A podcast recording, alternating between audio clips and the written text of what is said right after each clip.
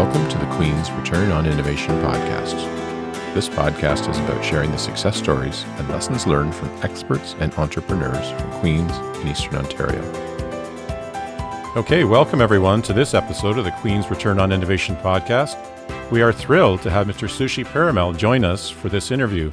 If you haven't heard about MaxSold, they're probably one of the fastest, if not the fastest growing company that's headquartered in Kingston, Ontario.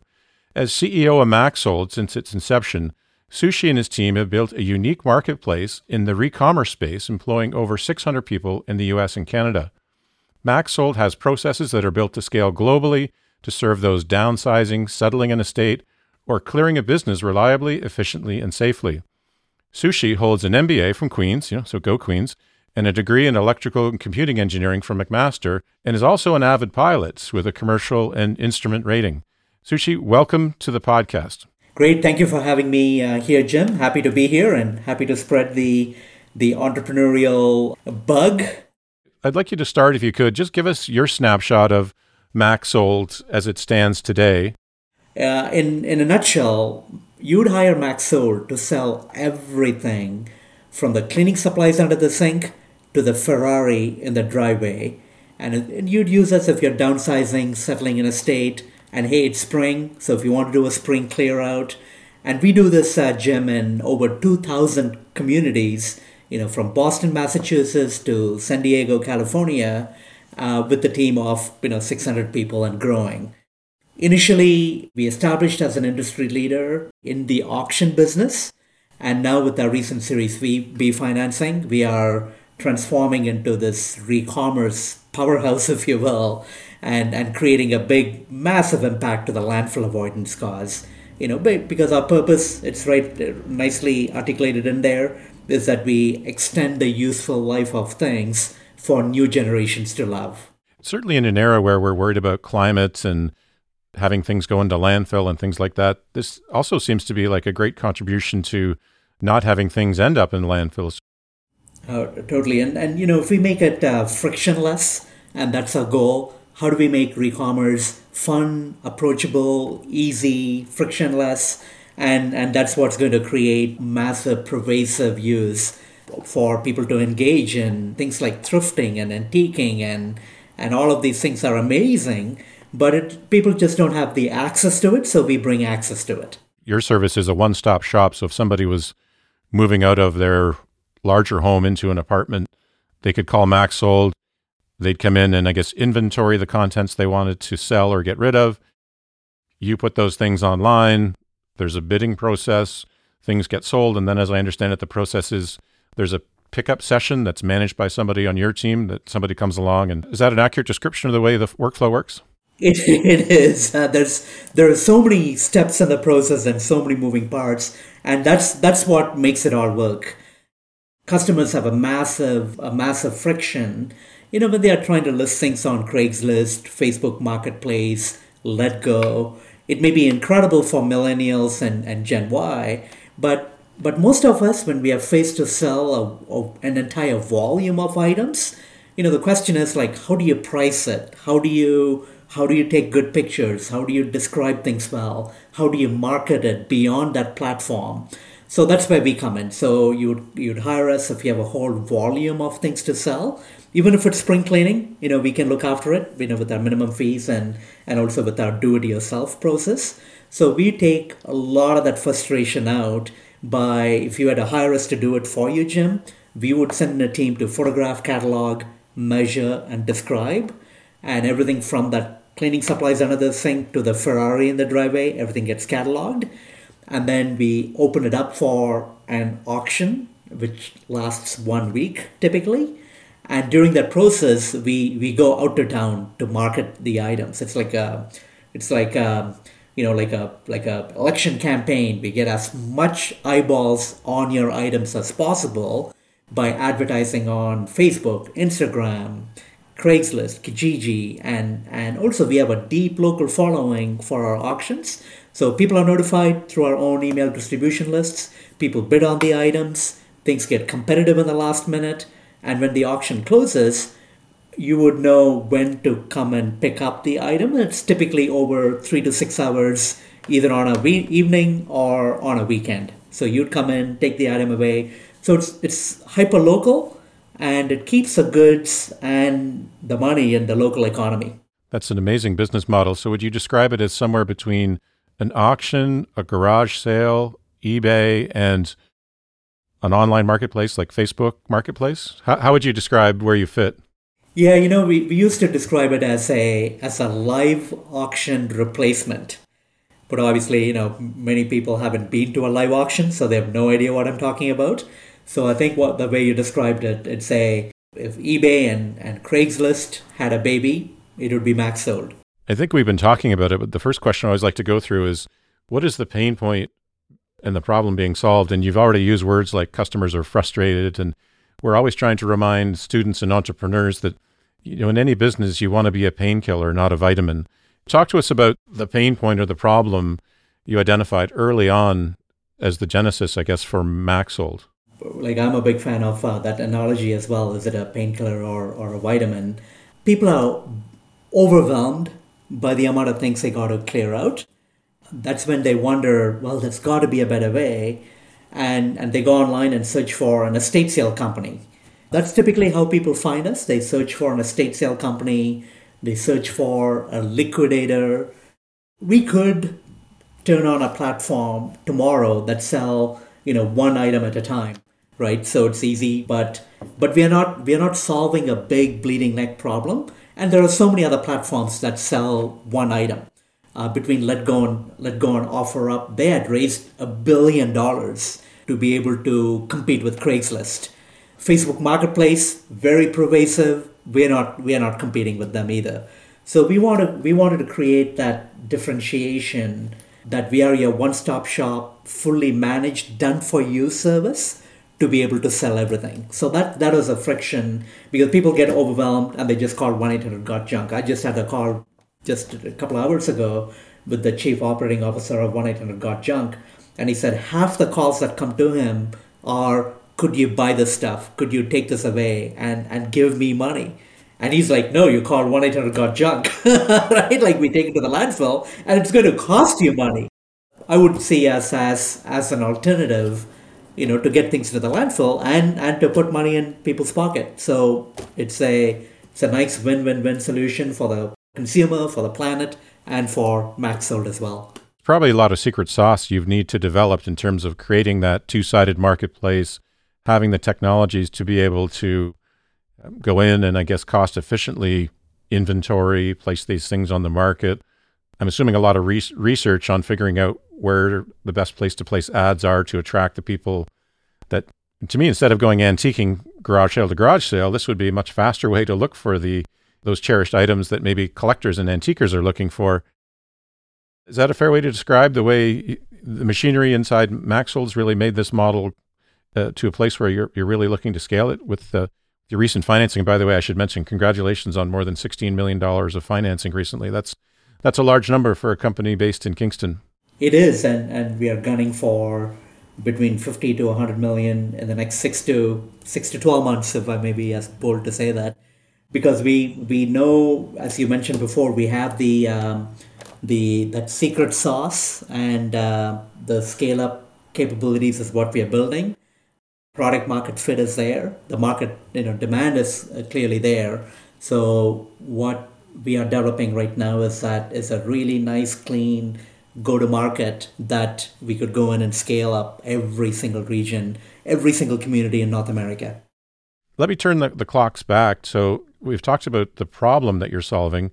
Go back to the founding story of Maxsold. How did the company come into being? Who were the founders? It was actually a Queens connection, uh, Jim. Through my through the networks in Queens, met with somebody named by the name of Brad Ross, and he was officially part of Queens as one of the relics, retired executives living in Kingston. You know, it abbreviates to relics. I'm sure that was by design, right? And the takeaway there is, you know, you never know. No, you don't. You don't go out the door saying that today's the day I'm going to meet my wife. It just happens. You know, you you obviously need that intent that you want to meet a partner, and so similarly, you know, you go out with the intent that you want to create a business or an opportunity or something, and the universe has some way of, of making that happen.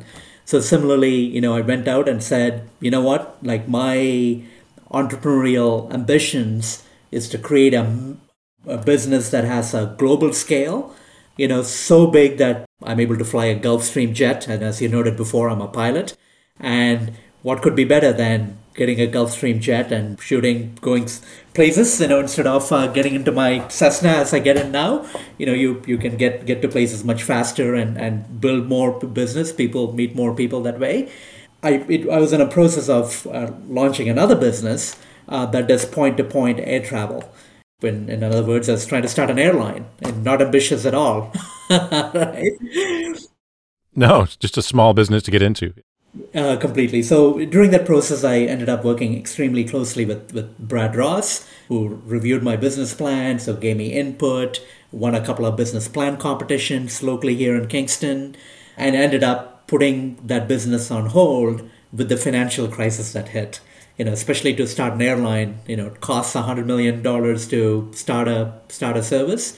So put that on hold. Went into consulting, but Brad Ross, uh, knowing me uh, well, knew that I wanted to get back into entrepreneurship. So he made an introduction with a local business person who used to do who who is who was doing live auctions at that time and knew that this concept has legs. He wanted to get it get it tested. So i raised my hand met with him. They had met with they had they had met with several other people.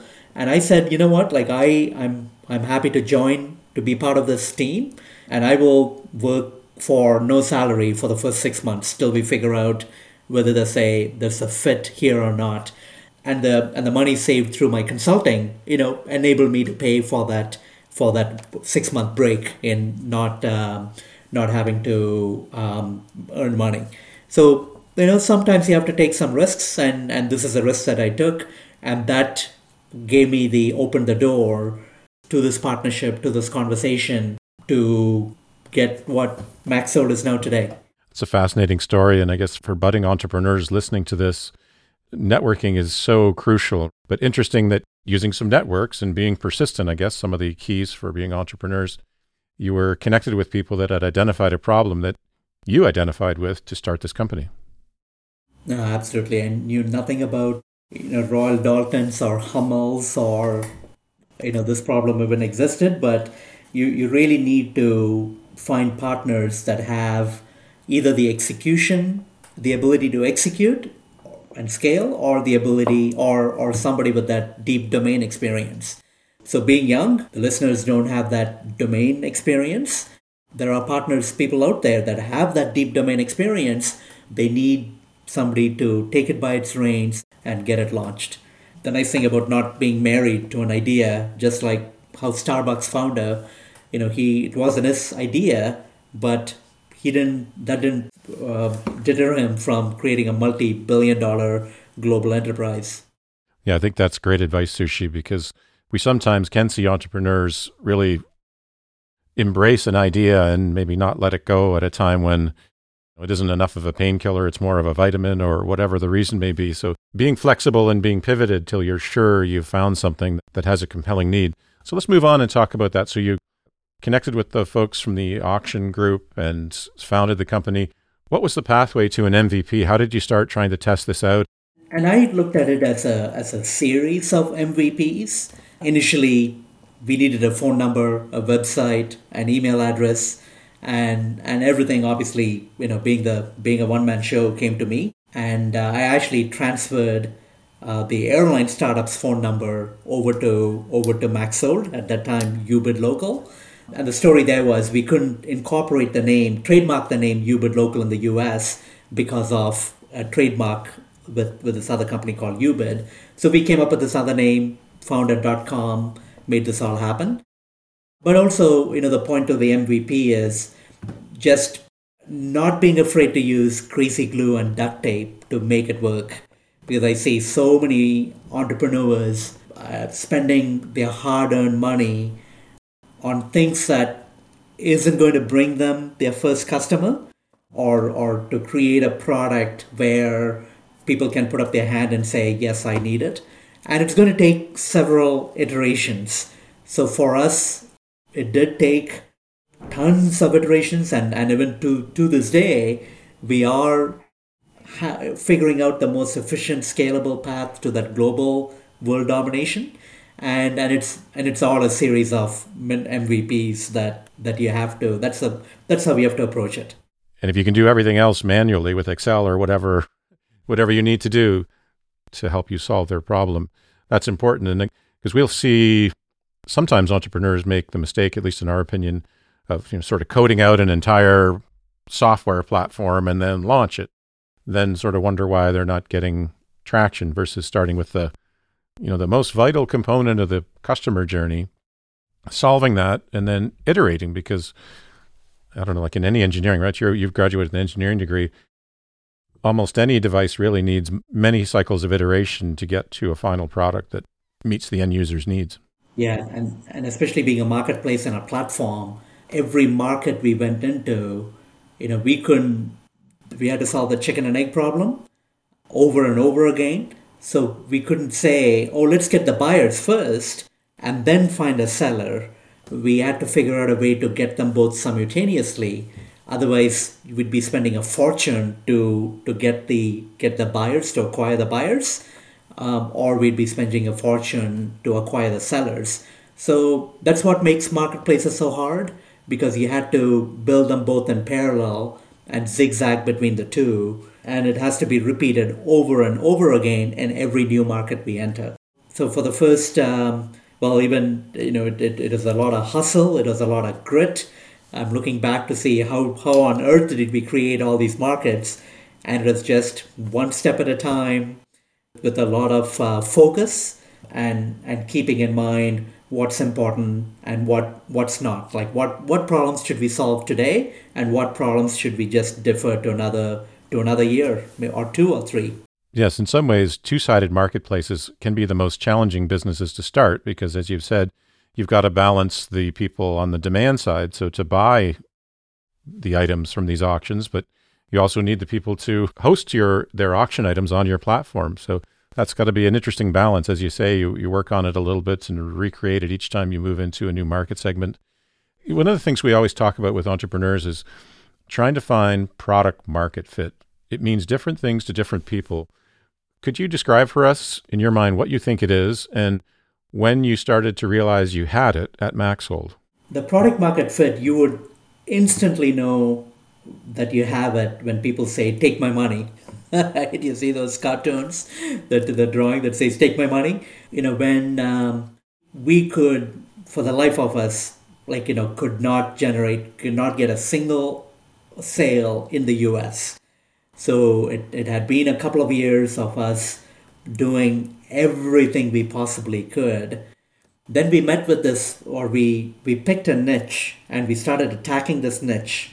And that's when we knew we had that instant product market fit because this group of individuals that um, sell things for the older population, they just instantly said, We need your service because they were they were straddled with the headache, with the burden of having to sell everything, and they knew their their time was far more valuable than listing things one by one on Craigslist or or, or on Letgo or any of these marketplaces. So they said, when can you start? Like, when can you come and do this for us? So that's when instantly we knew, you know, we can't go too broad. We have to niche and niche down until you find that audience and that instantly want your service. Wow. Sushee, you're giving us a textbook uh, of walking through the lean startup methodology for for MaxSold. Would you say that if an entrepreneur has to ask if they have product market fit, they probably don't have it? Exactly. Yeah, it's going to you know if, if you have it, your product is going to fly off the shelf, and if you don't have it, if it's too hard, because there isn't enough money in the world to to create awareness right? That's just it's just so cost prohibitive especially in the consumer space to be able to go out and market your product. And just marketing alone isn't going to create that product market fit right? It has to be it has to be a bleeding neck. Otherwise we're not coke or pepsi to be able to sell brown sugar and convince people they need it? But it, it, it just you, you have to find that niche and you have to be very specific on who your core market is and, and the problem you're solving for them with just one feature not not a not a whole laundry list of features. I often reference uh, paul graham from y combinator and probably you've probably heard of y combinator where he says at the earliest stages startups really need to be doing things that at their initial outset don't seem like they'll scale which you've talked about where you've niched down, found where you've found that gold vein, I guess, of a customer that really wants to move forward. Would you say that's a, a fair statement early on at a startup? Oh, completely. I was going door to door, knocking, putting putting door hangers on, driving to to see our clients. Things that does not wouldn't scale at all, but but it had to be done because I had to get belly to belly with every customer. I had to understand their concerns. I had to really assess what about this product they value, they don't value. And it's an ongoing thing. Like, you know, until I was on the road for the last three weeks and meeting with partners, meeting with customers, and, and really trying to understand what are the bottlenecks or what are the, where is our next inflection point going to come from? So let's move from you found your niche to now you're raising funding to really scale. Describe some of the challenges and opportunities that you've had in moving MaxSold to the scale up stage, right? So that probably means putting in many more processes, hiring many more staff, all those kind of things, right? So how do you have you you been able to manage that growth, and how do you plan to do it in the future? Give us a snapshot of what that looks like. Oh, you know, it, it's it's radically different. You at the beginning you do everything. Uh, you need to be a generalist. You need to be able to take and do every everything that you possibly can because there isn't an there isn't an accountant, there isn't an HR person, there isn't a, uh, a marketer, there's no salespeople. So, but as as time goes on, you know, you're hiring people that are smarter than you, that can that are experts in their domain, and it really becomes about team building and really getting out of their way, but holding them accountable, aligning them on what the what the vision is, and it, it's a it's a the, my job description changes every single year as I keep handing more and more of my responsibilities. And it doesn't mean the workload gets lighter. It changes in in very different ways. So, you know, right now the description is to create a culture and being able to influence the teams working three, four, five, six levels down. So, you know, that's what I think about. Well, how do I influence this person in, in San Francisco who's cataloging today? You know, how do we influence that through our culture, our shared values? Uh, how do we create that departmental alignment so that everybody's working towards unfolding our strategy? So it's um, it's a very different job description from, and it's going to continue to change. So when you think of the 600 people that were mentioned in the introduction, Give us an overview of how what the distribution of those folks are at MaxSold. Yeah, a hundred of them are support people, if you will. Um, it's HR, it's finance, it's, a, it's our call center reps, it's our sales, marketing, tech, and, and 500 of them are, are boots on the ground that are going to photograph, catalog the items. And out of the 100, about 50 of them are, are frontline call center type employees you know that provide the buyer support, that provide the seller support, and and 50 are the finance, the HR, the tech, the marketing. And with those 50 you just mentioned at the, the end there, are those largely in Kingston or are they spread across North America? Yeah, largely in Kingston, um, mostly in Ontario. We have um, we have we have a dozen or more in, in the GTA. We have a few in in in Ottawa. We are uh, doing a bit of hiring in the US as well. We have gotten our first few employees in the US full time. I'd like to, I guess we're getting towards the end of our time here, Sushee. Talk about the innovation ecosystem in Kingston. So it's absolutely wonderful. You're headquartered in Kingston, and we hope you stay here forever. What is what can the innovation ecosystem be doing to promote more companies like MaxSold to start and stay in Kingston and if there's anything the Innovation Ecosystem Support Group can do to help MaxSold now, it sounds like you're on an absolute rocket ship, so probably don't need much outside help. But I'd lo- love to know your thoughts on those two things. Oh, totally. I totally need help. There's one thing I'm good at. It's probably asking for help. It's you know, and and that changes, Jim, with every every stage of the business. you know, in my early days at MaxSold or even being at Queens, I really needed that encouragement. I needed somebody who could say, you know what, just do it. Just dive in, just do it. What's the worst that can happen? You know, I would have scratched my entrepreneurial itch. I would have figured out whether this is this is it or this is not it. And you know, list the listeners, this is probably going to be the best time that in their life because they're not good. They probably don't have a lot of commitments. They don't have, you know, they don't have a mortgage. They don't have family. They don't have kids. They don't have, you know, lots of. Uh, they have. They don't have that lifestyle. That makes it harder and harder to start a business with every passing year. So this is the time to do it. So if you're listening and, and thinking about something, just do it. You know, give it six months, give it a year. It'll be the best learning opportunity that they've ever had and being able to put all the amazing things that they've learned at Queens to, to use and and being able to leverage the network that they that they had developed at Queens. So that's at that stage, and then fast forward a few more years, you know, to where MaxSold is now. Uh, what we really need help with is talent. You know, being able to get the, the team, everyone. We have, I don't know, we, we could we probably have about 50 jobs that are advertised right now from uh, from a COO um, all the way down to you know the call center, uh, call center account executives, sales. So we need we need an army of people, and that is the biggest challenge that we are having right now. Is you know being able to if, you know because we are in the process of scaling to north of 200 million within the next 12 to 24 months in, in terms of revenue you know and, and sales how do we how do we find the talent right to be able to help us get there it's you know we we have had jobs advertised and it's been sitting for weeks and i'm like well if it's sitting for weeks you know maybe we need to think of our go to market strategy or scale up strategy right? Maybe we need to go to south america or or to europe or or somewhere where we can access them or utah right to access to access that employment employment base.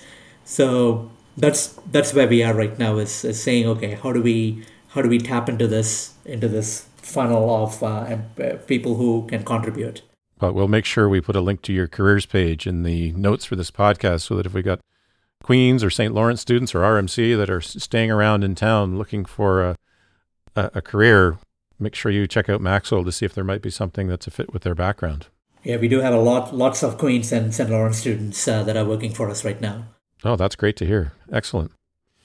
Well, Sushee, thank you so much for taking the time to chat with us. I guess my parting comment will be uh, I'm kind of glad that the city of Kingston extended the runway to, I think, is it 6,000 feet, the longest runway? They did, yes. Yeah. That we'll be able to hear your jet flying overhead in the not too distant future.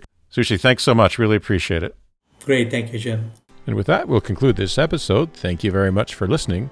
If you enjoyed this episode, please share, like, and subscribe to this podcast. If you're interested in learning more about research, innovation, and entrepreneurship, please see the show notes for a full list of programs and services available here at Queen's University.